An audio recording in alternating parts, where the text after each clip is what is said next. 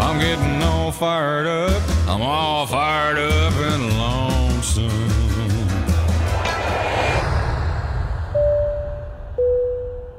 Welcome aboard, ladies and gentlemen. My name's Dennis Carnahan. I'll be your flight steward today. Uh, we're hoping to get you up to Rockhampton within about an hour from now. Uh, so please just stay tuned, sit back, relax, and enjoy the show. Relocation, relocation, relocation is the subject of Fire Up. After a weekend of relocation madness, we here at Fire Up have relocated back to Tuesday afternoon, lockdown ISO recording for this Crackdown 12. Back down week 2, lockdown week 6, episode 18 of Ferris Free Fire Up. I'm Dennis Carnahan, as I said before, here with Chris Gale. Here there, Chris. Excellent. And Redfern Pat on the controls, coming to you on the Diamantina Podcast Network. And again, please subscribe, share, rate, join our Facebook community, Blowing Up Deluxe, or follow us on Facebook and Twitter, Fire Up NRL. We're coming to you struggling to deal with the shocking power plays that happened over the weekend. The shocks began around 9am Saturday morning when Michael Carayannis, of all people, broke the news that Dr. Jeanette Young had said, This is the same Dr. Jeanette Young who a few weeks ago didn't want 18 year olds having AstraZeneca because it would give them blood clots.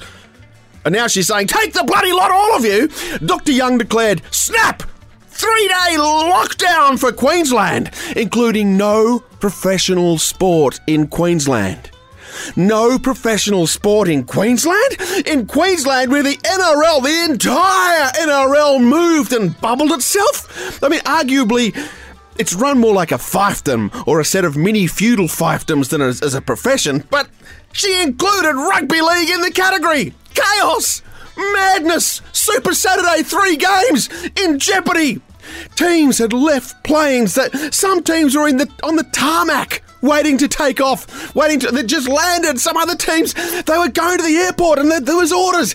Everyone get drop the mic. Everyone get the hell out of Dodge. And maybe that maybe we could take the 5:30 game up to Townsville. The Raiders could play up there. Or maybe they could move to Canberra. Maybe they could actually fly Newcastle and Canberra to Canberra to play the 5.30 game in Canberra. And the 7.30 game could go to Townsville. What the hell was going to happen? Of course, they couldn't go to Canberra. They couldn't go to Townsville because the Fox Sports broadcast trucks need the two day setup time and they wouldn't have it. And if rugby league is not on Fox Sports, is it rugby league? Did it really happen? These were the darkest of dark times. Once again, Anastasia was having a pissing contest with Overlord V'landys.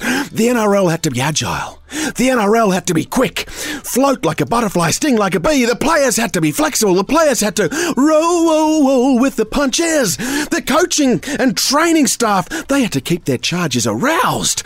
But there was no certainty about when they would have the opportunity to release their arousal. And what was the answer, Chris Gale? Our game rugby league has some of the greatest minds, some of the lateralist thinkers. What did they come up with to be nimble, diversify, and unleash their arousal? Dennis Carnahan with the game almost on its knees yet again, and the entire NRL competition potentially having to bug out again like a mash unit. With the game almost in disarray, they've done the classic, oh, what's that over there play? By revelations in the press this week that former West Tigers Kyle Lovett is producing a new movie. Uh, I'll call it a genre picture. It's known as Lickerish. A, a genre picture. So this is, is in the same sort of mold of, of Jason Stevens. It's a good a good Christian story, is it? I saw the Jason Stevens rugby league vehicle. Stephen, uh, Stephen, Dennis. Uh, We've said it already. It's a Stephen Ferris free Yeah, I know. uh, Is- fire is- up for the is there- 18th week, Chris. Is- is there a Jason- You sit there and say you feel like you are the, you know, you've been here longer than Bon Scott was the singer. Yeah, no, no I- one knows who you are. I'm the Brian Johnson to uh, uh, Brett Oaten's Bon Scott. Well, you're the Chris Slade to uh, Phil Rudd's drumming in ACDC. But uh, I wonder if there's a Jason Dennis out there. Sounds like a R&B star or something like that. Maybe But- Max Fire Engines. No.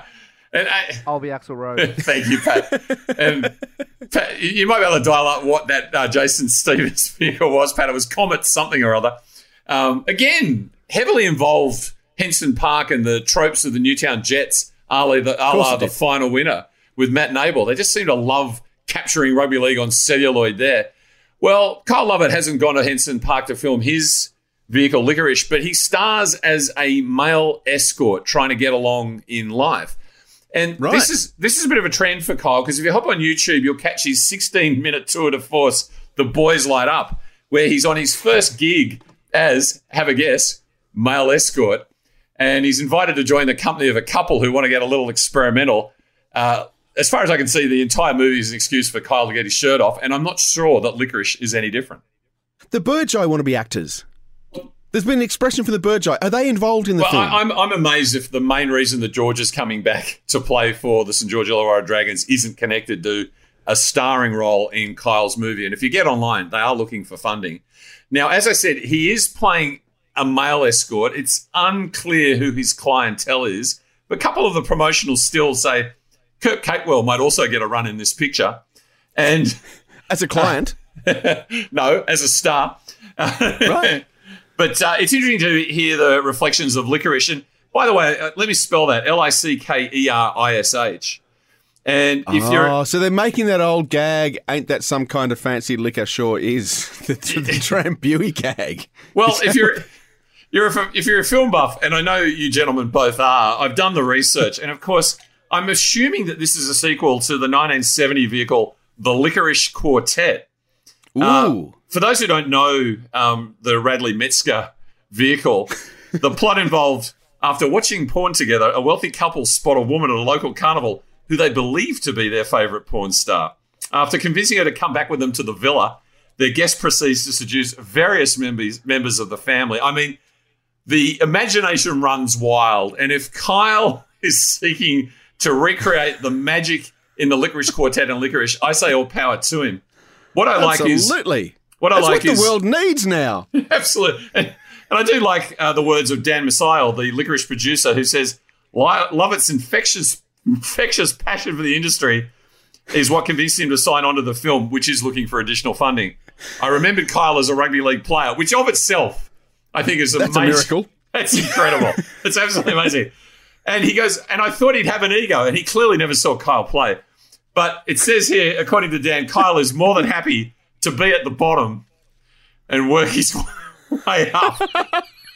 so I think that's all we need to know about Lickerish. And, you know, again, tr- congratulations, NRL headquarters, for coming up with this sort of news story in what's otherwise been a really, really difficult news cycle for them in the last week. And I know you particularly have suffered the ill winds of the Queensland government in this debacle, Dennis. Well, it does. It does throw back to to, to what what was Jai Arrow doing? Was he trying to get a role in the film? What was Appy doing? Was he trying to get a role in the film? The interesting thing I find about the title is licorice. If you're spelling it the traditional way, referring to the the, the root, licorice actually means in Greek sweet root, literally. Glykos, as in sugar, like gly- like glycogen, and rhizome, root, sweet root. What a great name for a, an art film. I, I'm, I'm saying none of this is a coincidence, and I feel it. None of it. This will be the second time this season that we've had occasion to mention the word triptych, and a shout out to Stephen to, to Stephen Gorry, who was absolutely thrilled by you bringing that word into the vernacular of Fire Up recently, Dennis. I can see that Kyle is going to complete Lickerish, and then he'll do the third Oh. movie in the triptych, which of course will be known as Licorice All Sorts. Starring But- but- Jai Arrow, Appy Coruscant, Kurt Capewell, and a cast that I'm sure will be added to Dylan by the time. Dylan get- will be there with his beret. well, we know what Gal's saying about the bubble, right? I mean, this, again, PVL and Assistant Abdo have come up with a vehicle whereby some of these young men have been struggling in the bubble will be able to exert their energies, get some of their excess uh, zeal, exactly, out in a legitimate and profitable way. And, and they'll be ah. ready to go for the NRL finals wherever the hell they're going to be played. well, people are in lockdown. They need this sort of visual feast because you know why they need this visual feast? Because Anastasia bloody Palaszczuk shut down rugby league on Saturday. Oh, She Jesus shut Christ. it down, Chris. Yeah, I tell you what, it's going to make a difference to another true crime podcast. I can tell you that much. This is, in my view, Anastasia and and the the lady that you mentioned before, J- Jeanette Young, correct? Yes. Right. that like they have been gunning for rugby league since they shelled out about eight and a half million dollars to take Origin One to Townsville, and all they bought themselves was a fast dry track and an absolute thumping at the hands of New South Wales, fifty points to six. So the whole the whole thing got fractious, I think, when Freddie Fittler started to get involved in the debate, and we've heard before that you know no bigger luminary than Benny Elias regards the New South Wales Blues coach as more important than the New South Wales Premier, and I agree. Hmm. If if Yep. Freddie was involved where he should be, we would have hit the six million vaccination target a couple of months Absolutely. ago, right? There, there wouldn't have been this lockdown. No. But Anastasia took umbrage at that. And then, as we highlighted on this show, what really got in her grill was the fact that not only did the Maroons get done two to one in a all home fight ground series uh, in the state of origin, they lost the scandal situation as well, two to one, because of the late run from Appy Coruscant, who, as we pointed out in this show, would have gone for the trifecta had Jai Arrow not been busted. So he was he was after the whitewash, so to speak. So exactly. So this this story that you suffered, and I know you brave people at our national broadcaster holed up in that room with your danishes and your coffees and and your various sorts of dare I say licorice. Uh, Which we pay for ourselves, mind you. Those aren't Yeah. staff amenities. Those are Yeah. paid from our pocket. yeah, to, to bring us what I think was approximately 10 hours of actually no action whatsoever. that that this story was a long time coming because Palaszczuk and Young were furious, right? Oh, yeah. They're also huge league fans. And so when the horseman came cap in hand and said, Is any chance of us uh, relocating the entire competition to southeast Queensland? They said, Sure. But then they watched the cards be played out. The gaffer tape breached by the likes of Jimmy the Jet, as captured on the Japanese Olympic drones. Yeah. We saw uh, uh, a, a sort of a thumbing of the nose at these brave Queenslanders who are suffering under basically no lockdown conditions while they had our guys squirreled into these resorts and hotels. Unfortunately, the Tigers being at the Novotel in Brisbane, which was you know very much the short straw. So when They saw they saw milk being passed from balcony to balcony. You know, Marshmallows. What, what a th- there was marshmallows being passed. Uh, th- they saw partners sunning themselves in g strings on the balcony, flaunting, flouting, about- I should say, flouting and flaunting. Talk about your black market when it's milk and marshmallows being passed over balconies. But, you know, Queensland has welcomed the NRL in toto with open arms, and they've just had this, you know, sort of insolent behaviour. The minute that finally COVID, and I'm not discounting that the horseman might have been part of the process by a bit of COVID getting out into the Queensland community because it kind of plays to his strong suite. He thought that gave the premise for Queensland to shut the game down. I mean, the the rabbits were mid-air. They were winging into an excited Rockhampton community with the likes of Ben oh. Hunt representing the St George Illawarra Dragons as a Rockhampton local. They all turned up only to be able to go to the concession stands and get back in their cars and head home, Dennis. It was a debacle. And they were heartbroken. The scenes on Fox Sports of those poor Bunnies fans, and there was, a, I think there was one or two Dragons fans as well, leaving, saying this is our first and possibly the last chance in our lives to see our team play in our town, yes, and that was gone. Yes, but it was a mi- it was a mixed blessing though. If you if you looked at it in the cold light of day, a lot of those people were going, "I'm disappointed I didn't get to see my first live NRL game." But did I really want my first live NRL game to involve the St George Illawarra Dragons? Well, but especially if you're a St George Illawarra Dragon fan, the last thing you'd want to do is see that game. Yeah, because they delivered in spades at, at the relocated Yeah. Suncorp. I thought I thought what was really interesting to me was that uh, Dr. Young got on the front foot, and she on the Saturday said there will be no professional sport for three days, full stop. Right?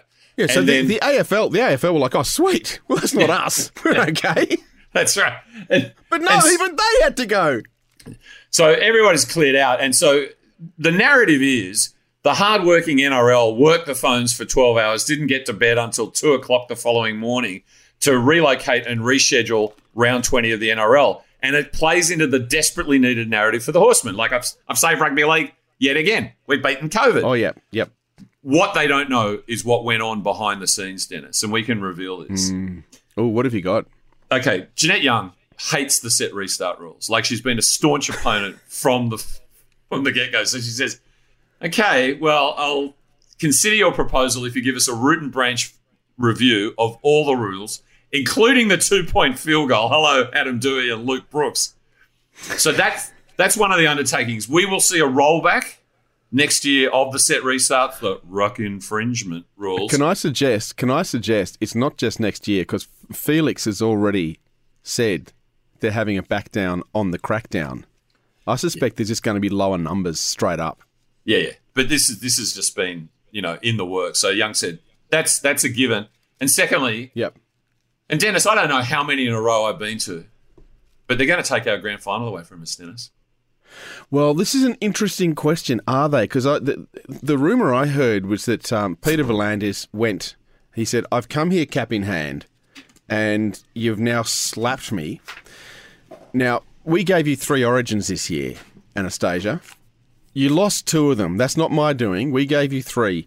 You know, we might not give you origin next year. We might not give you any. We might pay back the good people of Adelaide, of Perth, of Melbourne, of Sydney. We might Newcastle, put two in Canberra. Sydney and give one to Newcastle. I think Peter V'landys went that way. And he also said, yeah, you've been lobbying for a grand final in Brisbane. For, we're not going to guarantee a grand final in Brisbane if you let us play, but we're going to guarantee if you don't, it will never happen. I reckon that sort of thing is what's been going down. I think there was some very hard bargaining. I think Peter V'landys, basically, the horseman, he's got a horse's head and he's put it in Anastasia's bed at 10:40 p.m. on Saturday night, and that was when the back down happened from her. Well, we'll see how the cards play out because either the competition stays exactly where it is and Queensland, i.e. Suncorp Stadium, gets the grand final, or they do bug out like a mesh unit and the grand final will be played, you know where, Dennis? Ooh, on the 4077 camp. No, no, the other old girl, the MCG. So Imagine that. no, no, no greater a spokesperson for the game than Eddie McGuire has got on the front foot here. no. And, and he said, How good would it be at the MCG? He says, We will offer the following 200 COVID test locations. They'll be providing the rapid antigen test, which gives you a result in something like 10 minutes or something. And he goes, So what happens is you arrive at one of the 200. I mean, this really sounds like a fun afternoon. You arrive at one of the 200 COVID stations, you get a ra- rapid antigen test, which I, I'm not sure, but I- I'm not sure where they actually test, but it might have something to do like Kyle Lovett from the bottom up. You then get Yep. herded. you, you then get herded into Rod Laver Arena or Margaret Court Arena, and you know Yep. you really. Uh, you know, so you'll have to sort of express your political preferences, and there'll probably just be a flood of people who want to go to the Margaret Court Arena. To show how woke you are. That's right. Once you get your well, is it a positive or negative result? I never know. It's the old Seinfeld routine. You know, your results are negative. Hang on, is that a good thing? Anyway, but once you cleared, Eddie says, so you've arrived, 200 COVID stations, shepherded into Rod Laver or Margaret Court Arena, you get cleared. And he goes, you know what they're offering the other side before the game? No.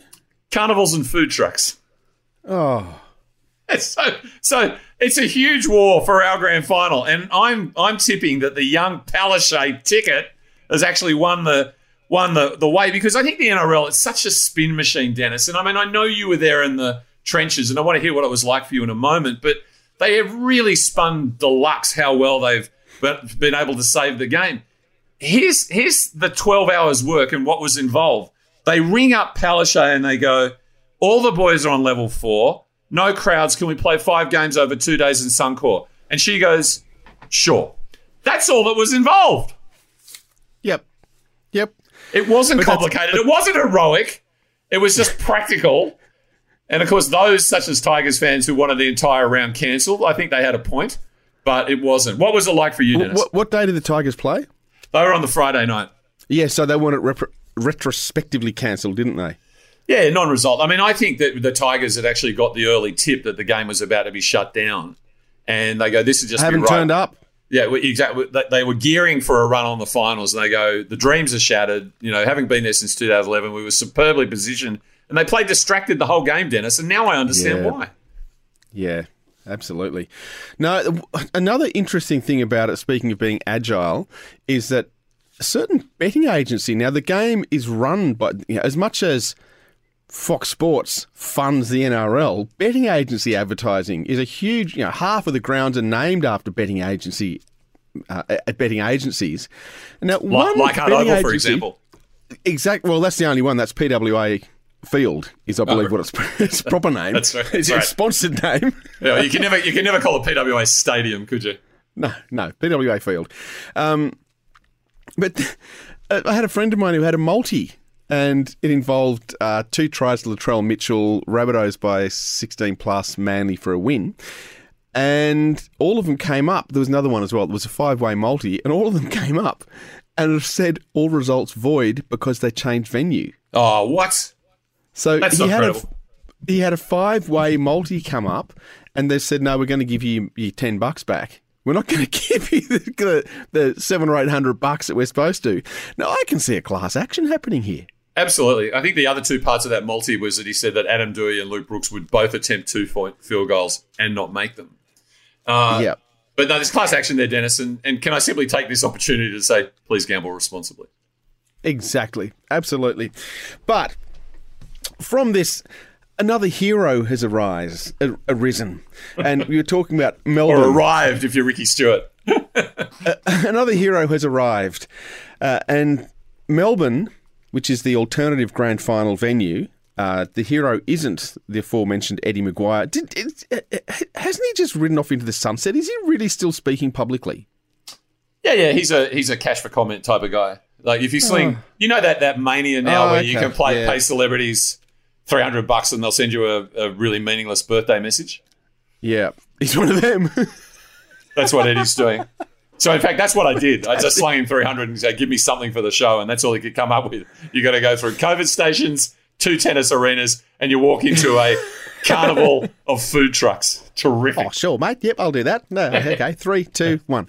Um, now you asked what it was like from. You asked what it was like in behind behind the scenes, and it was chaos. It was Yeah. actually everyone was sitting there going nuts on their phones, calling all their contacts going, and there was literally no one who knew what was going on. The most fun moment was because we've been locked down in Ultimo calling off Tube, we get the feed from Fox. We get it direct from Fox. And normally, about an hour before the game, they'll kick in, there'll be a wide shot of the ground, and we'll get the sound effects from the ground. And that's what we'll start with, and we'll push those up. Then as the players come out, etc., the sound effects kick in more. Um, but there was no cameras at the ground. There was just a super saying, you know, Knights, Raiders, and there was a grey screen. There was just nothing. Then, about 10 to 2. Sorry, sorry. That that sounds a little bit more interesting than a typical Knights Raiders fixture, doesn't it? Well, certainly was than this one we saw. Um, but about 10 to 2, um, up it came with the Fox NRL crew. With You've got Vonnie there, you've got um, Brandy Alexander and Coops, and they're all sitting there getting their makeup done, the lighting checks are being done, a couple of camera angles being checked. And we're sitting there watching them. And Luke Lewis, who was formerly coached by Greg Alexander, was there, and, and Jonty Gibbs, who of course did a radio show with him for like a decade. And I was like, give him a call. Give him a call. Call him. Call him. And he's like, no, no, I can't. He's on air. And we're about to go to like, call him. Call him. They wouldn't. So I've texted Vonnie, hey, Vonnie, give us a wave. So Vonnie, I saw her look at her phone with a quite quizzical look, look up even more quizzical and just wave. I said, and then I texted saying, "We've got you. We're, um, yeah, we've got you on the direct stream. Tell Brandy to answer his phone." And so I said to the boys, "Vonnie's waving at us. Gibbsy, you've got to ring him." So Gibbsy then he says, "No, no, no." So Lewis calls him from a private number. And Brandy answers the phone. So we're in the middle of a news break. We're on air in two minutes. They're on air in two minutes. We're all having this back and forth. It was hilarious. It was so much fun. So yeah, we had a great time. None this is went to air, of course. This is where your taxpayer funding is going. I, I actually heard. And Rupert's funding. This is Yes. where Rupert's funding's going as Yeah. well. I, I actually heard courtesy of uh, Big T, who's got the Sports Best Friends podcast, which I highly recommend to you Yes. because of its uh, high Tigers content. He said Fox did a pretty good job of keeping uh, everybody across where things are at. So, you know, kudos to Vonnie and the team. That's ter- terrific. And they got they got V'landys on at five thirty, and the Overlord he, he clearly hadn't had his makeup done. He had the soft focus lens on, the Bert Newton soft focus lens, but uh, he, Boy, he did look a little bit tired. That's that's the, The um the in the, his office where it's got the rules according to Peter behind him. Yes. Yeah, he actually had stubble in one of those crosses. Like Yeah. I, think, be- I think you could you see the fabric of the stocking over the lens. yeah, I, I didn't see any of it because let's face it, the Olympics is on. What are they? Yeah, Do they do they have rugby league? Have we discussed this before? they do in twenty two. They do in twenty thirty two. But let's let's move off because then all that happened, like you said, Super Saturday became Super Sunday, and we had this fabulous Mad Monday double header, the first ever double header on a Monday night, and I got in trouble from Michael Carayannis, of all people. Michael Carayannis, who doesn't mind saying, Why are you doing that for? It's like, No, Michael. It's either what are you doing that for or why are you doing that? You can't ask the question twice. He's just Um, a journalist. He doesn't have to have a command of the English language. What, had a, what he had a go standards are you applying?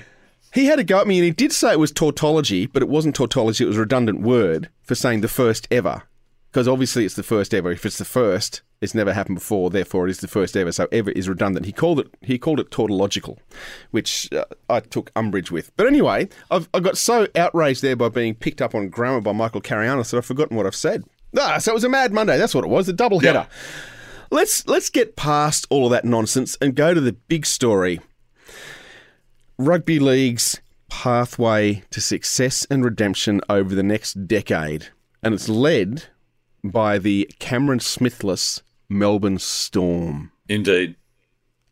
So they've signed up for eternity. Eternity.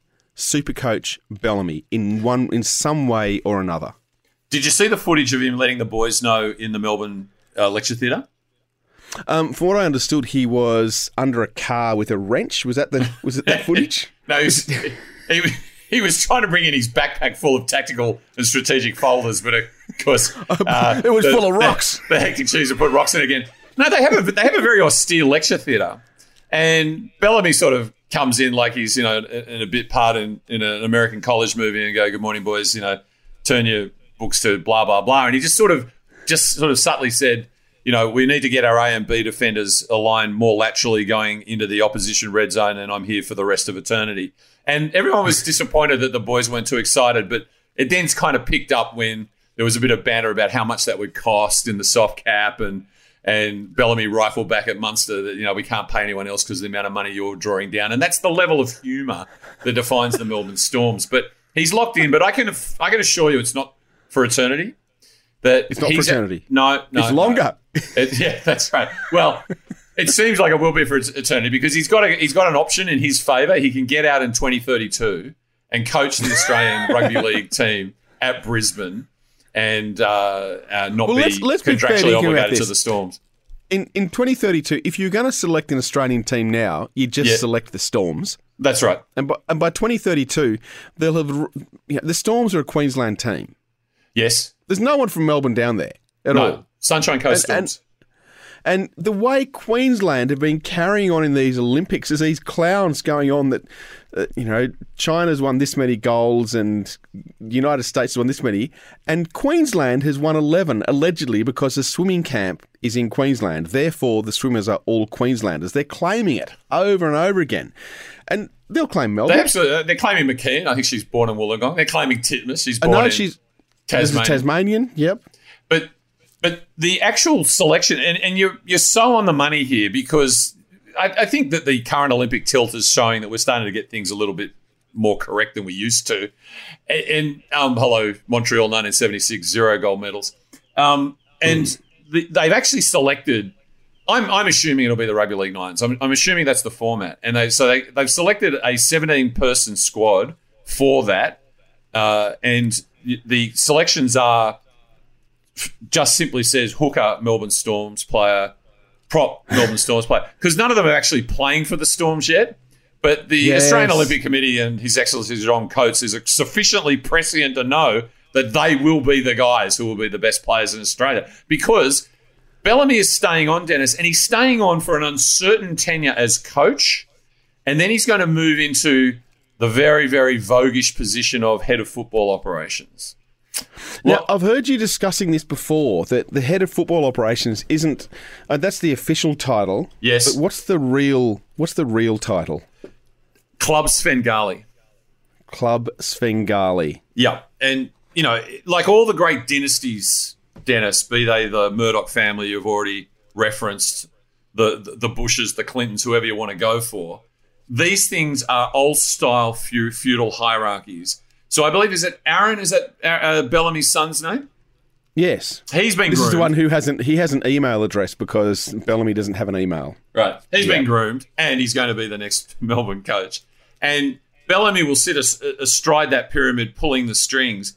And it's again the Storms having cornered the coaching market, realizing we've now got to go and dominate the, the sort of the rearguard action. And the rearguard action has been fought in rugby league at the rear or the foot of the competition table, Dennis. Because if you notice the appointments this year, I simply present in this order Sheens to the West Tigers, Ooh, Ikin to the Brisbane Broncos, and drum roll, oh. please, Gus Gould to the Canterbury Bankstown Bulldogs. Now, these guys aren't coming in to coach Dennis, they're coming in to be head of football operations. That is just a meaningless title. It means as much as resilience and and and and and what it actually means is we are going to run the show and we are a team and we're going to do it my way.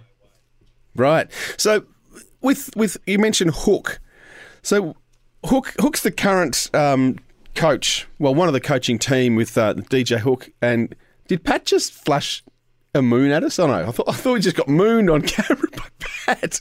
But, so you've got Hook and uh, Grandpa Elliot and Grandpa Ferris, and they're all and and and, and Gentle Pup, Gentle Yeah. Pappy. Peter Gentle, yeah. Um, Peter Gentle, they're all there spinning the uh, spinning the wheels. The St George Illawarra coaching team is essentially the Golden Guys rather than the Golden Girls. Yep. Now, what does Hook say about his game Well, day? th- This is this is just a distillation of the problem, Dennis. This is why you can't go forward without a Svengali because this is the attitude of the current batch of coaches in the National Rugby League. Be nice just to wake up and just go straight to the game because it's such a helpless feeling on game day. I'm sure Dragons fans around the country are actually going, wake up and go straight to the game. Wouldn't it be better just to not wake up at all or just to skip that day and wake up and look at the paper and go, yep, Dragons 12, Rabbitohs 60, kind of what I expected, and not have to actually endure the hope to, to that cycle of hope and failure and just go straight to the failure and deal with it. I hope those disappointed punters in Rockhampton hear about this because, as I said, we've already isolated the fact that the scarcest resource in modern rugby league is elite coaching, right? Because if There's that guy's if that guy's a first grade coach, that just shows the the sheer hopelessness. So therefore, the the race is on for Svengalis, and you better find them quick because they're a bit rare as well. Because down south of the Shire, Cronulla Sutherland have announced their Svengali, and that is in the form of the retention of Josh Hannay as their assistant oh. coach. Josh, Josh, who said that last night's game in Mad Monday against the Manly Ringers Seagulls was a line in the sand game. Well, the line in the sand was well and truly drawn. So if you're, for example, a Canberra Raider, get busy, as John Casey would say in the basketball coverage in the Olympics ad nauseum, and find yourself a Svengali. Otherwise, you're going to be missing out because the Storm's got Bellamy and he ain't going nowhere. Well, Bellamy's best mate is one Ricky Stuart. And I think we've got him signed up as a Svengali pretty much for life. And I personally love it.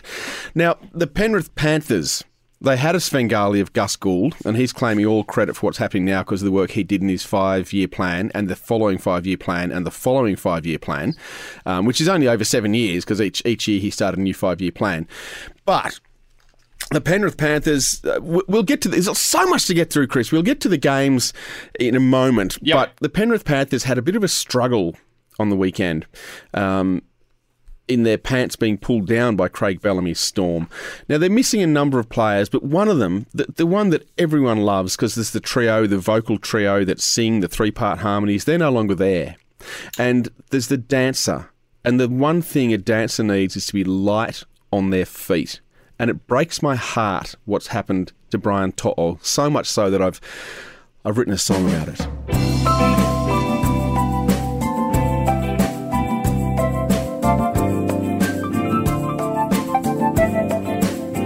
Your foot rolled over and spun, and something went wrong inside. Ow! You were on the ground and clinging to your ankle that night. So, where are you now, my sweet Brian? Talk, oh, there'll be no more dancing till your surgery's done. I cried me a river. It wasn't just a sprained ankle. Your tibia and fibula were forced apart. The words that broke my heart injured syndesmosis and ankle sprain higher. Damaging ligaments between the two lower leg bones. Six weeks till you come back, cause your ankle needs surgery. You damaged your anterior tibiofibular ligament and or your posterior tibiofibular ligament. So goodbye, goodbye. Goodbye. But it's not only talk. There are others who've suffered. Chris Smith and Brian Kelly and Bradman Best too. Braden Hamlin-Uele, and Matt Ikuvalu. The tibias and fibulas were forced apart. The words that broke my heart injured syndesmosis and ankle sprain higher. Damaged binding ligaments between the two lower leg bones. At least Bradman and Braden have come back to play ligaments between their tibia and fibula.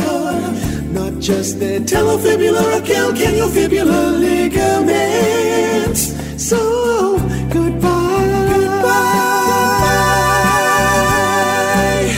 goodbye. Injured syndesmosis. Well, yes, clearly I did get uh, very emotional there, and I, I tried to get some three-part harmonies and to reflect how much I'm missing the um, the boys to men part of the Panthers. But Well, because they provided the template for rugby league success, as we've said many times this year, we've worked it out. Good-looking players on the transition from boys to men, but it's really, really going south for the Panthers right now. I mean, the knives are out for Charlie Staines, who earned a whopping one super coach point on the weekend. Dennis, I mean, I don't want to talk rugby league on this show. It's the last thing I want to do, but do you think the Panther, Panthers are on tilt? oh, I think once the Panthers uh, get some players back in the next couple of weeks, they'll be fine. I think Ivan's just playing games. I think Ivan's got the bus revved up and ready to go. Chris, I'm sorry to say it to you. Oh, hang on. Yeah, you get, you're getting me going, Dennis. Oh, getting- By the way, getting uh, fired up. Fish, Fisher, Fisher Harris is back in the gaffer tape quarantine up on the Gold Coast, uh, and he's rooming with Jimmy the Jet. And I don't know if you saw the picture of the new baby uh, that he came out of the bubble for, but absolutely gorgeous. So they're on Instagram. So congratulations, Well, congratulations to the Fisher, indeed. Fisher Harris family. But let's turn on to something that's not as miserable as syndesmosis injuries. Let's turn on to something that's, uh, and speaking of babies, something that's just turned one year old, something that's beautiful, something that that keeps rugby league going. What do we got? What's just turned one, Chris?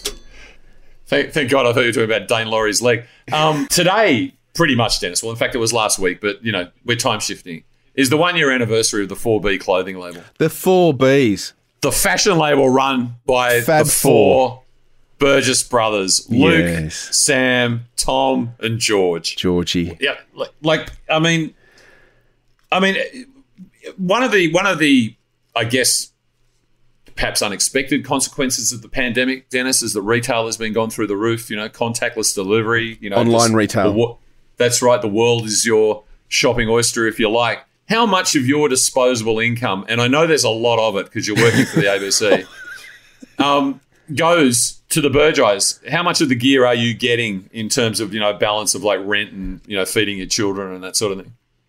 Well, of disposable income after obviously I've paid tax, and remembering we've had efficiency dividend after efficiency dividend after efficiency dividend, um, of disposable income, probably most of it, ninety percent. Yeah, yeah. Oh, you'll be the I'm- same, surely, wouldn't you?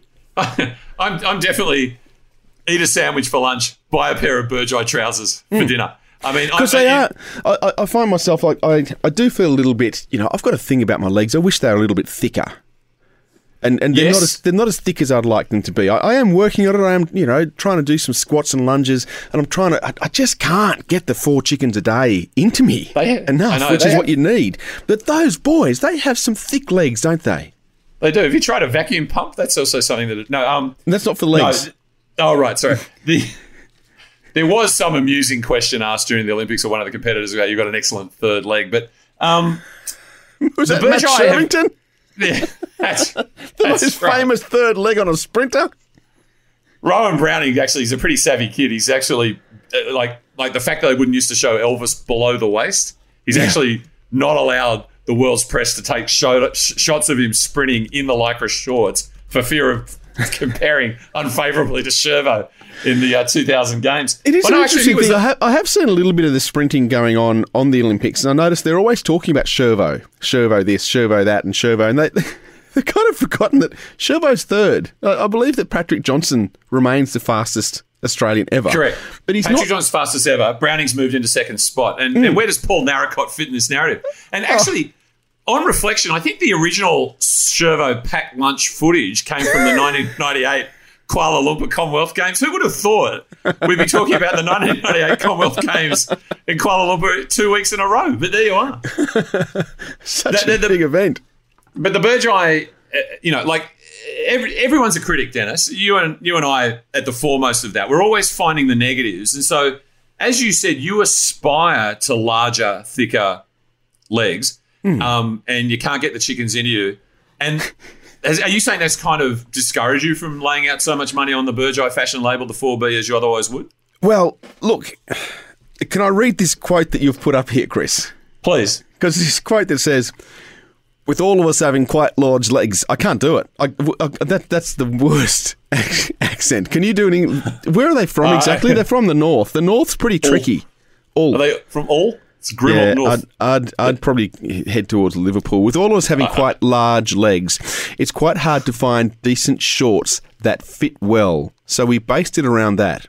Having said that, our stuff fits the smaller guys too. Thanks, Burgeye. Thank you. yeah, unfortunately, unfortunately, it just fits them badly. It- I did have I did have some friends back in the nineties. I had friends. I, I know you won't believe it, um, but there was a group of these three guys, and they had this plan, and they they were often trying to do it to go to different David Jones stores to the menswears department and say. And with a straight face and a deep as voice as possible, do you have any underwear that suit a larger gentleman downstairs? and I don't think any of them ever actually managed to do it. Yeah, something with a double gusset. Yeah. I, I know you shouldn't do accents in the modern day. It just seems to be not the thing to do. But my English accents were sort of confined to Jeff Lynne from Electric Light Orchestra, who was from Birmingham. Yeah, and then, yes. And then uh, all the other three Beatles in the old Beatles cartoon going, hey, Ringo. That's about all I could do. But, but I remember Tim Brooke Taylor. Tim Brooke Taylor as the. Uh, they had the, the ad in the middle of the goodies where, "Hi, I'm Jacinta. You can fly me to Bermuda," and there was like that little thing, and then there was another one, exotic name, exotic location as a hostess, hostess, Oh, yeah. and then out came Tim Brooke Taylor. My name's Gladys. You could fly me to Birmingham. And can we just take a moment to say how much we miss Tim Brooke Taylor, one of the Oh. early victims to COVID? I, I, I absolutely adore the goodies, still do. And um, on reflection, there are a number of episodes of the goodies that have probably been stricken from the public public record. I suspect one of them would be the first one where Mr. Nasty Person had decided to kidnap all the musicians in the world to get some number one records out of them, had imprisoned them. So the goodies posed as musicians to try and break this open. They turned up and they go, ha ha, we're not musicians, we're the goodies. And he says, oh, well, kill them. And they're like, oh, no, no, no, okay, we're a band.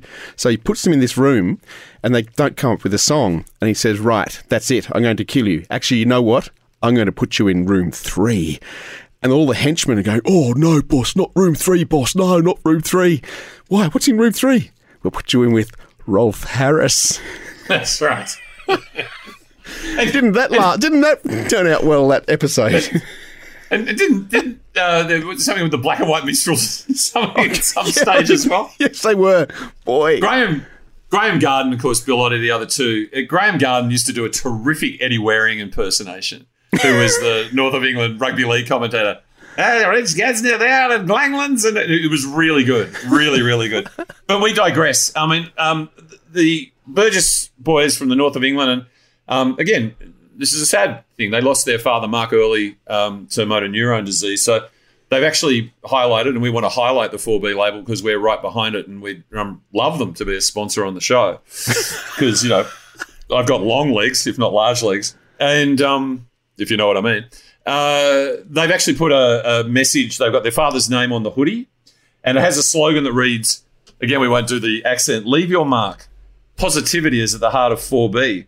We love to inspire people through our family values, leading from the front, and never take a backward step.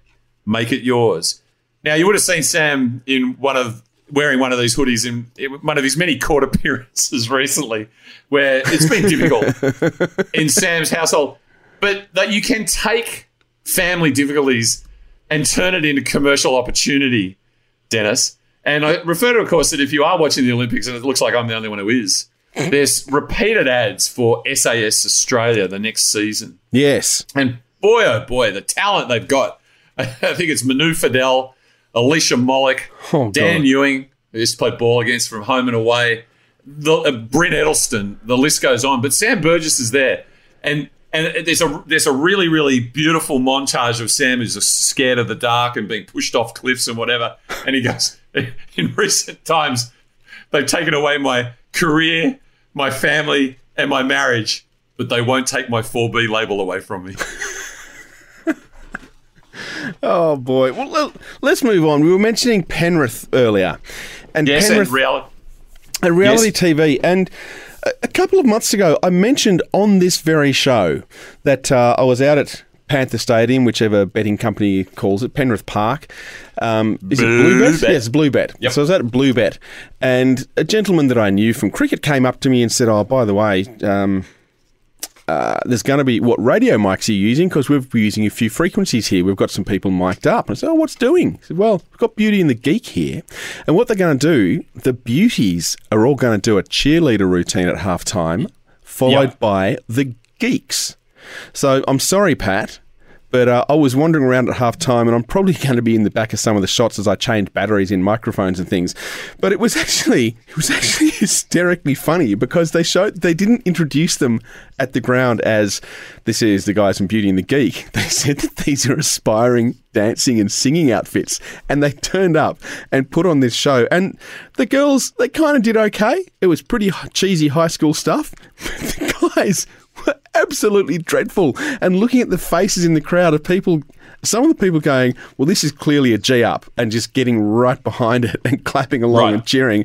And others going, why are they doing this? This is clearly utter, utter, utter rubbish.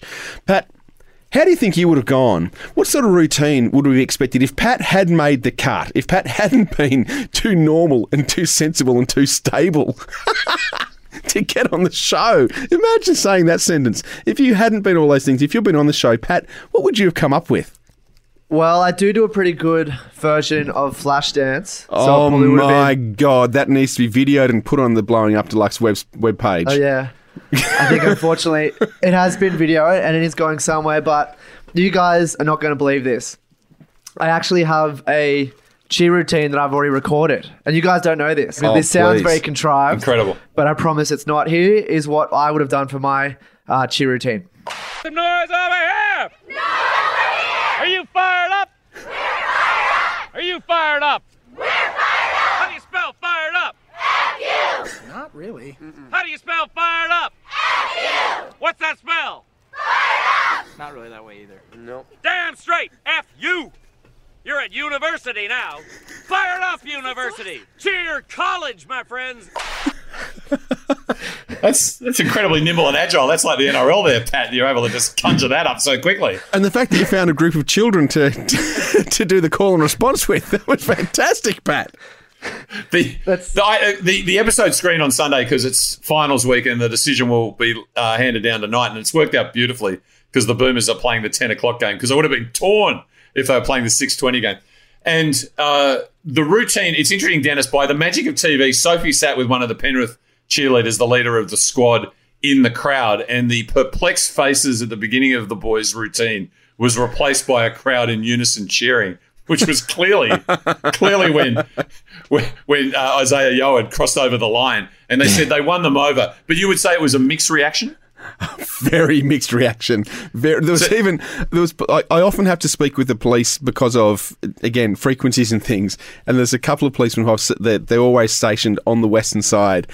And I was walking past them, and they were they were looking, going, "What?" The, the, the, and if uh, if I may quote and use a profanity, what is this shit? That was. that, was You the, got it. that was the police response. It would be a tough crowd there because, on the one hand, you get to see that was the Storm's last loss to date, but on the other hand, the the supposed good guys are um, Penrith. So who are you cheering? Yeah, I know. And, and, and, The and I got to tell Mugwares. you, they, they, they got some guts, those kids, because that's exactly how they sold it. They didn't. They were told that they will. That you're being told that these are you're an aspiring performance group. One of the guys, Alex, juggled, and George, who's actually um, one would say the least geeky and has a few moves. He opted for wearing the uh, Pink Panther costume, mascot style. Yeah. And Mitch, one of the other guys, goes, "Oh, I don't know if uh, pink is really one of the Panthers' colours. He also says, I know nothing about rugby league, quite rightly. And, and look, it really, Hang on, if you say he knows nothing about r- rugby league, does he love fire up? he's, he's, he's our demographic, Mitch, if you're listening. I would have recreated Craig Gower's uh, Yes. charity night out. That's right. at, the, at the golf. Just yeah, give me a golf cart and a uh, butter knife.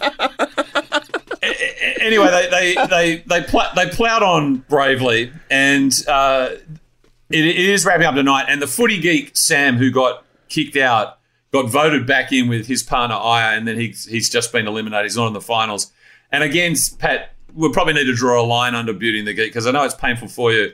But whereas a lot of the geeks seem to have real, you know, they've, a couple of them have got girlfriends and they progress their characters and they're in touch with their emotions. As far as I could see, the footy geek Sam got a haircut and a fake tan, and that was his entire emotional experience. So you're right to feel gypped. My we feel lockdown gypped. experience is my lockdown experience is the exact opposite.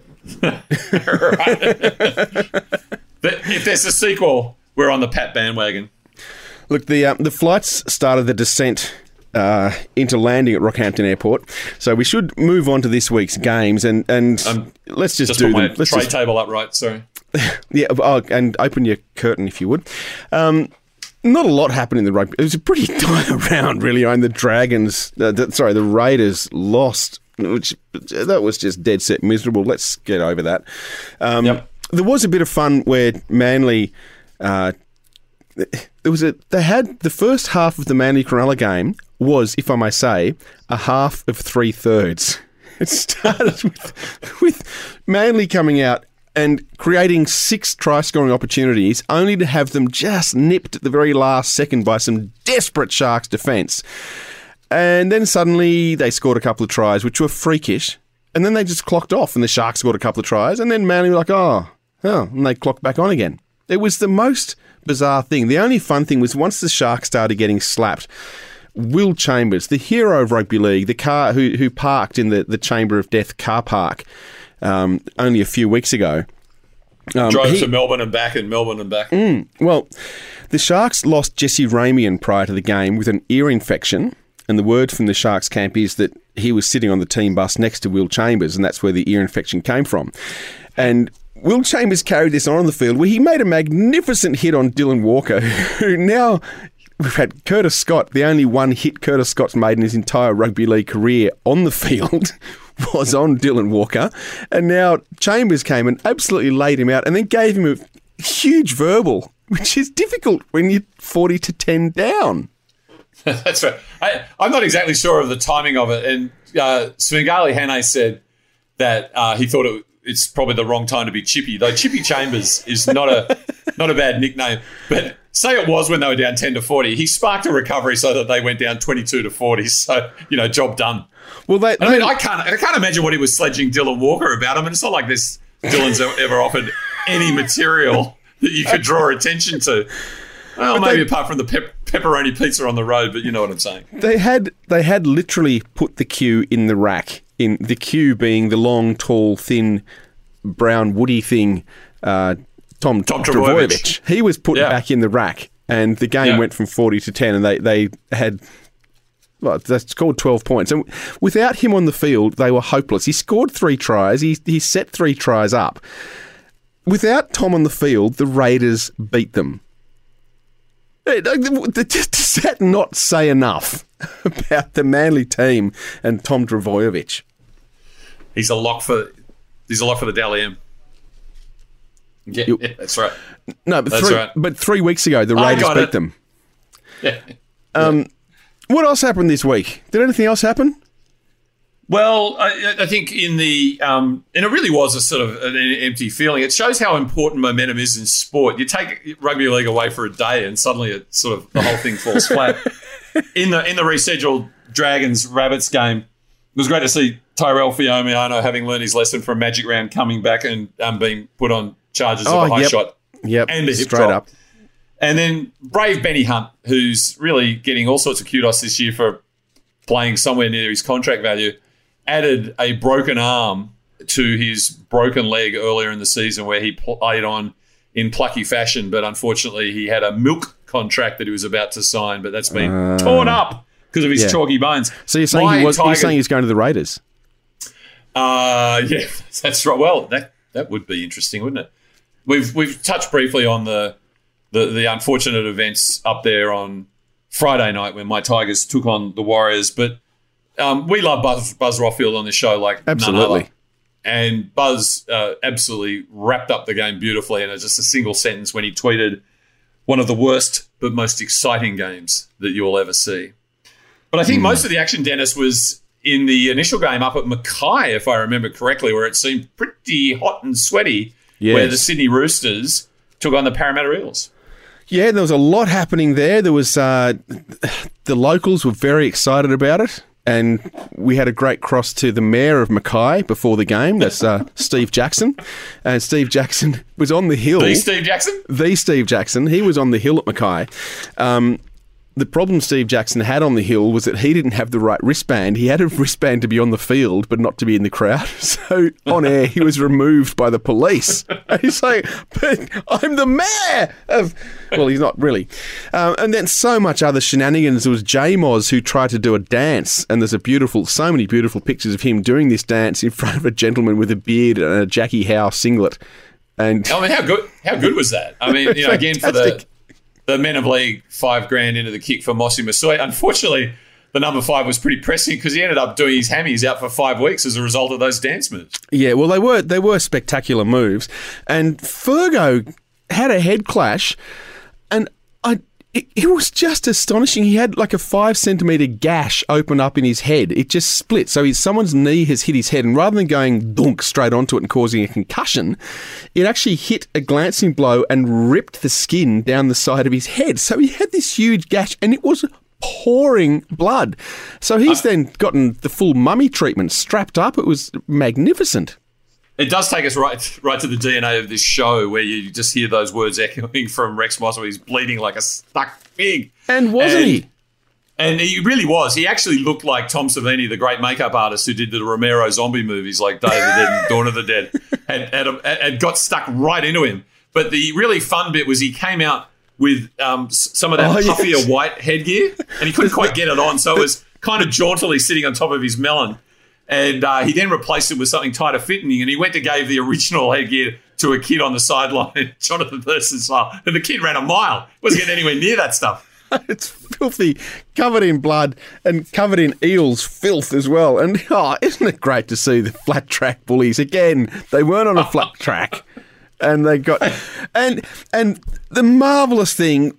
Justice was served. Rugby league was back where it's supposed to be. Jared Waerea-Hargreaves was penalised and put on report. That's that's, week. that's, that's all I ask. That's all I ask. Penalise him and put him on report. And there was also there's so much happening in that game. Gutho, Gutho, the captain, who believed he's the only one that's any that's a decent player, and the others are all clowns. And boy, what's going on there? Chris Gale has gone nuts and sideways. Uh, you listeners at home can't appreciate how magnificent the pictures of Chris are right now, but. Gutho, he started having sprays, not Will Chambers style, at the opposition. Who was he spraying, Chris? Tom Opacic, he's centre three quarter partner, and I think we've got the audio here. So if I can translate for you, Dennis, are you ready for this? Yeah, please, please. Michael Luck me, you dumb Carmichael Hunt, to his own teammate. so the, the Eels are under pressure because the flat track bullies are coming back to the pack. They've got the Roosters and the Sea Eagles breathing down their necks for a top four spot. And when they open up the papers, apparently their saviour is Mitchell Moses. So you can know, you can totally understand why King Gutho's under pressure. And there's been some concern about whether this is what you should be saying to a teammate. And other people say, no, it's good. They're testing each other or whatever. So I went uh, to the the Oracle and said what Parramatta great Peter Wynn had to say about this, Dennis. And can I quote the great Peter Wynn? Oh, please. He goes, I'm not going to criticize him. Gutho is so competitive and so passionate. I really admire him, and stuff happens in the heat of the moment. There's a little bit of frustration there. He's just very emotional because he tries to make every player winner. If you want to make every player winner, come down to Peter Wynn's score. And yes, there's a pandemic on, but we, we have contactless delivery. Get online, and we have a special edition Parramatta jersey with the James Hardie logo on the front because that's sort of fallen out of the favour. And on the back of it, it's simply got in quotes, Michael Luckme, you dumb Carmichael Hunt. See you down at Peter Wynn's score. So as far as I'm concerned, if it's all right for Pete, it's all right for me. But what worries me, Dennis, is this vernacular that seems to become very much associated with Parramatta. And I wonder if you listen to some audio from Brad Arthur's presser afterwards, if you can guess what's the word that's creeping into the vernacular. Yeah, disappointing. Um, played pretty dumb at times. Done some some silly things on the field. Thought the effort was there. Uh, I know the scoreline doesn't reflect it, but when you put yourself under that much pressure with some dumb things that we did, like I said, we, when we play as a team, you know, majority of the times we can win those games. I just thought we played as individuals tonight and done some dumb things. It's footy, you know. You got to you got to fight through those. Um, through those times, and yeah, I thought our effort was okay, um, but just too many dumb things. He's not so good with the past tense of the verb to do, is he? Anyway, No. Anyway, it explains explains why they put in a recent order on an online bookstore for rugby league for dummies, doesn't it? yeah, I, I, I- I don't know. The, the, the jury's out. Does it work calling yourselves repeatedly dumb? Well, it's certainly happening on and off the field for the Parramatta Eels, and the proof will be in the pudding, assuming there is a competition in the next few weeks. But I say, Dennis, right now, embrace your idiocy and dare to be stupid.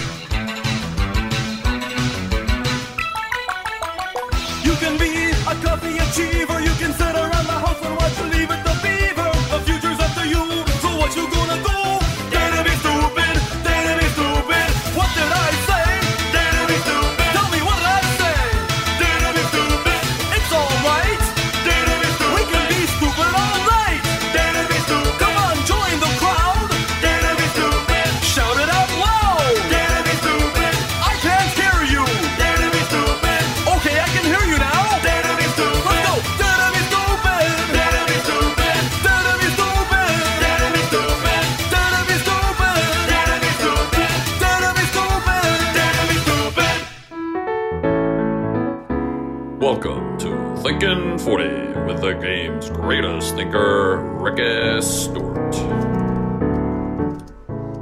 Doesn't matter what I say. You know, I'll, I'll say the grass is green, and everybody will blow up and say you're you're dope. So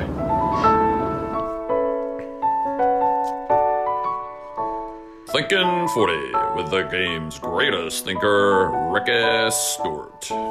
Oh, I disagree entirely, Ricky. You can say the grass is blue, and I'd believe anything you say. You know that now. I'm I'm Ricky through and through. I love Ricky, and and uh, it, it was sad that uh, Sam Williams couldn't get the W in game 100, but it doesn't change the fact that as far as 100 goes, Sam is 100% winner as captain. That's all I'll say on the matter.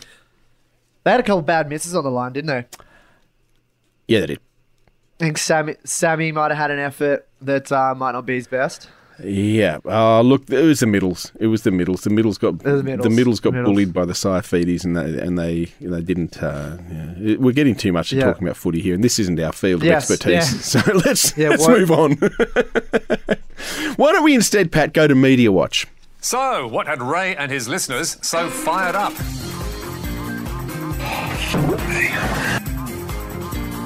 Next question.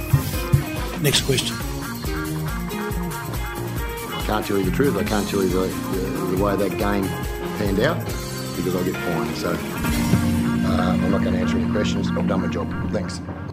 So last week we met our newest comedy duo, Was and Cronky, and Mm. I'll just give you a quick. I'll just give you a quick refresher on that. Two butchers, a baker, and a very nervous Lamb on the bench for the Roosters tonight. You still got it, Warren. Still got it. Here is the baker, Fletcher. Played here. Oh, Josh King coming out. Fletcher Baker doesn't know if he's making croissants or knotted rolls at the moment after that particular tackle. But your four favourite players have played extra minutes off the bench. Butcher, Butcher, Lamb, and the Baker. On the breeze, Drew Hutchison bending it like Beckham, kicking it like Cronk. Ah, you are on fire tonight, Warren Smith. I still love trotting it out. One of the great shows when you retired, I could no longer say, we forget, kicking, forget bending it like Beckham, you can kick it like Cronk. Fletcher, Baker, cabinet maker, It's all done it all happening. tonight. I don't know how they do it, but they've done it again this week. Oh. I know that with comedy, it's it's really hard. How how many times can you keep going back to the well? But wasn't Cronky? They managed to do it on this week's episode of the Was and Cronky Show. His brother, Egan Butcher on the bench again tonight. Lachlan Lamb is also there. No Fletcher Baker, though, this time around. There Bit was of- Lamb next to the Butchers, there it was. Bit of a shame, Coops. Lamb doesn't have the Baker out there as well. It's a was and cronky Show. Rugby League's newest wow comedy show, the Was and Cronky Show. My only dream is that they start to explain their jokes because that's when it gets really good. Oh, did you get that? Do you want me to explain it? But Cooper Cronk, he isn't just a clown. As David Springfield pointed out, and and as did uh, Sam Tian, um, that Cooper Cronk is also uh, one of the game's better uh, analysts. Both teams are still playing football. Goodness! so the whistle hadn't gone. That's that's beautiful insight. But now I know that we said we wouldn't talk too much footy, but I got to get serious for a second. We know that rugby league is built uh, on gambling. For the first 89 years, it was poker machines, which was um, insidiously linked to, and now it's uh, intrinsically intrinsically uh, built on betting. You know, like and they editorialize betting. Um, so when you're talking about how teams are going, you're talking about odds and stuff. And I just want to let you know how um, how far they're going with with betting advertising now. Gamble! it's just subliminal. It's just a little. I know. I know that that kid used to play for the Tigers, and I know what his real name is, and it's really insidious. And it does Yeah. actually bring to mind what was a poker machine and how did it operate in 1908? Because I guarantee you, they had them down at First Grade Oval. It would have been some sort of mechanical tumbler thing. I don't think there would have been too much electronics involved, but uh, that's terrific. And then the the final piece, and we and we do stay serious. We are all going through a lot with the um, with as Corey Parker would say, the various goings on and I suppose happenings of the coronavirus and such. Um, we turn to you know no playing in front of empty stadiums. I can't see there being any crowds at the grand final, no matter where it is. Especially But in Melbourne. the, Even if um, Melbourne's out of lockdown, no one's going to turn up. Yeah, yeah. Um, but we do have a, a contender for the game's greatest thinker who hasn't who hasn't put his hand up for one of these yet, but he's come through late with an idea of how we get out of it. What a shot from the winger. Hugs on Croker. And that'll bring the crowds back too. Eat some of that. Footy Get hits. that, get that into you. That's it. That's What the do you hit? perfect. That's- I mean, they're trying to come up with some. You know, I heard Albo was talking about paying everyone three hundred bucks if you got vaccinated. They, they need to come up with something a little bit more motivational, and just a collage of rugby league commentators saying "Get that into ya" would yeah would work. I, Yeah. you know, Whooshka. yeah, go for it. Get the vaccine into you. Janet Jackson. Please. She's famously remembered for Nipplegate in 2004 with Justin Timberlake. That was quite an accident, And- obviously. That wasn't set up at Super all. Bowl, you know, in the Super Bowl performance. But of course, Janet had form, and at the age of 24, she appeared on the cover of Rolling Stone magazine in 1993, uh, and she was uh, photographed by Patrick Demarchelier, and the picture was Janet with her arms up, and then there was an unidentified gentleman behind who had his hands on her chest, and that turned out to be her current boyfriend Renee Elizondo. And my question to the Fire Up Cognoscenti is, whatever happened to Renee Elizondo? Yeah, I got Uh, nothing. let us know. Let us Yeah. know. I will. Join our join our group, blowing up deluxe, and um, let us know what happened to Renee D'Alessandro. Because I think I think I think Renee's life came to a peak in 1993. Didn't we all? Didn't we all? Yeah, probably earlier. Uh, was I was two? Yeah, I reckon ninety three. Just before Alan Jones came to South. um, so in our group, blowing up deluxe, join us. All comers welcome. Uh, Terry Balls pointed out today that uh, John Singleton once Uh, uh, you, so can the competition. If you're in the top eight, you keep going. So I think that's. I think you're both gone. And then the top eight plays each other in a round robin for the rest of the season. And then the finals is a four team knockout. So this is a little bit like the NBA with with their truncated season. They kicked some of the teams out, put a limited number of teams in the bubble, and got on it. Oh, yeah. They did it in Super League for two seasons and it was atrocious. It's so boring. I'm, I, refer, I assume you're referring to English Super League there. English Super League, yes. Yes, not the. Uh, One and done. can see- What is um, what's Singo's cut? Because he's got to have an angle, surely. just for love of the game, I guess. Yeah. Just for love of the game. Oh, yeah. Um, Got it. I don't know. I remember when he was on Matty Johns, he was on Matty Johns for a few of the the podcasts, and he was talking about how he was involved in knifing Bob Hawke Yep. in like ninety four or ninety five. Um, go figure that. We've also had Perry Hall pointing out that Tom Trbojevic got the super coach record last night over Nathan Cleary had the previous record, which was against the Titans this year, saying that good is triumphing over evil because, of course, Tommy is one of the good guys and Nathan Cleary is one of the bad guys. I agree with that. Mm-hmm. I actually do. So the stats that I do are for NRL fantasy, which is the competitor, and Tom Trbojevic didn't get the record for I don't know how I don't know how either worked to be honest. But all I can ascertain from that is that leaving a club in ruins scores better than running out water and oranges at junior footy games. Uh, Sam Tui pointing out that Craig Bellamy re-signing, and I think don't we go through this Craig Bellamy re-signing? Saying this is his last contract, he's going to retire soon. Like, haven't we been through that like every four years for like the last That's 12 right. or 15? Exactly right. That's that's the brilliance of, of Bellamy. He's able to manipulate the narrative in any which way he wants. It's just superb. And then the, the last thing that I'll leave with if you go on the socials now, unless you're physically listening in on me talking, but by the time this is posted, if you go to our socials, we're going to talk about the Kyle Lovett movie. Let's cast it. Let's get this script happening because he needs help. Yep. So what what's happening? Who's in it? Are you putting your hand up, Pat? You're going to get a spray tan and a haircut and get a roll? Yeah, yeah. Wouldn't that be a that'd be a real twist to the next season of Beauty and the Geek? Yeah, you, yeah, look, you could have had me, Beauty and the Geek.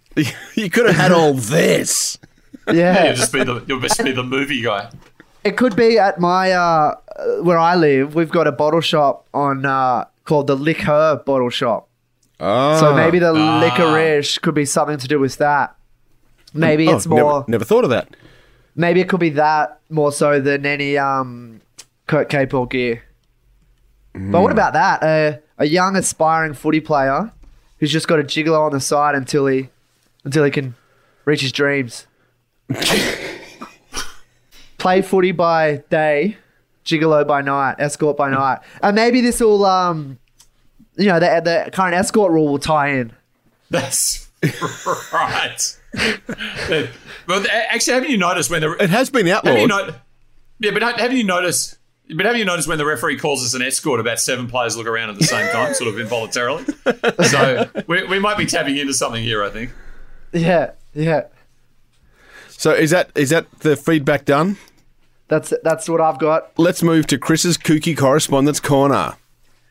Well, Dennis and Pat, we love people to leave reviews on iTunes, for example, as a format. Mm. And if you're feeling so inclined, five stars. It brings uh, our show to the attention of the podcasting public.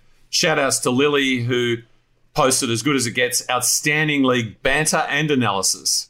Wow. lace, lace with Johnny Raper like wit and repartee, five stars. Wow. Thank you very much, Lily. And from Grum, uh, about footy to follow and love this show. It's a well-known saying. I don't love, I don't like rugby league, but I love Fire Up. These guys are entertainment with a capital E. Do yourself a favor and have a listen. Thank you so much, Grum. So reviews are gratefully appreciated. Now, E. Dogstar, sorry. E squared, baby. Yeah, E squared, you got it. Dogstar on Twitter, who is a frequent contributor and always quality, building on your discussion about the way in which rugby union was essentially a Nazi vehicle last week, Dennis, he reached out and he said, regarding rugby union and fascists, and I always do. Uh, Benito Mussolini, re- Mussolini rebranded rugby as Palla Ovale. This new Italian pedigree qualified the game to serve as a vehicle for fascist unity, and by 1927, rugby had its own propaganda committee, and it's never been disbanded, in my view. And Dogstar also responded to my musing about highlights of the great controversy corner on Mm. you know Sports Action or Channel Seven Sports World with Rex Mossop and his his uh, cabal of rugby league pundits. He said his peak controversy corner moment was when uh, Ferris Ashton suggested Eastwood beat Manly. Rex would walk around the table, pick up Ferris's orange juice, which would have been Patra orange juice, smell it, and said, "Just had to check this. I thought there might be something in it for you to say something so ridiculous." And and that was that was what the beauty of Ferris is that he'd always be wearing his. Uh, he had a, a red, white, and blue check suit. And he always had on a Roosters tie. and like I do, as all Australians should do, he tipped his team every week, no matter what condition they were in. So thank you very much, Dogstar. And it was really great to hear from traveling game developer who said, at Fire Up NRL, only just find you found you after your FBI departure. Great to hear all you buffheads again. I don't think he's worked out that you're not Stephen Pat, uh, uh, Dennis. Um, I'm not Steve either. Yeah, I know. I got it. Only one episode in, and I feel the need for a review. Solid hit ups from the start, strong middle showing, and a thoroughly entertaining grandstand finish. 13 out of 13. Get it up, ya. First of all, that's huge kudos to you, Pat, because you're our closing uh, um, off the bench. And um, get it up, ya. It's close, but we are looking for get it in ya in order to get those vaccines Get it into in ya. arms. Get it in Great to have you back, traveling game developer. Stay in touch. Yeah, that's nice. And and finally, my piece, you know, my continuing gift, and again, a shout out Oh, to thank goodness for this. Stephen Ferris, who is uncomfortably recovering from gallbladder surgery, and he, he contacted me after the after he watched his team go around. And he said, "I felt not so well after the surgery. I feel bloody awful now, having watched that."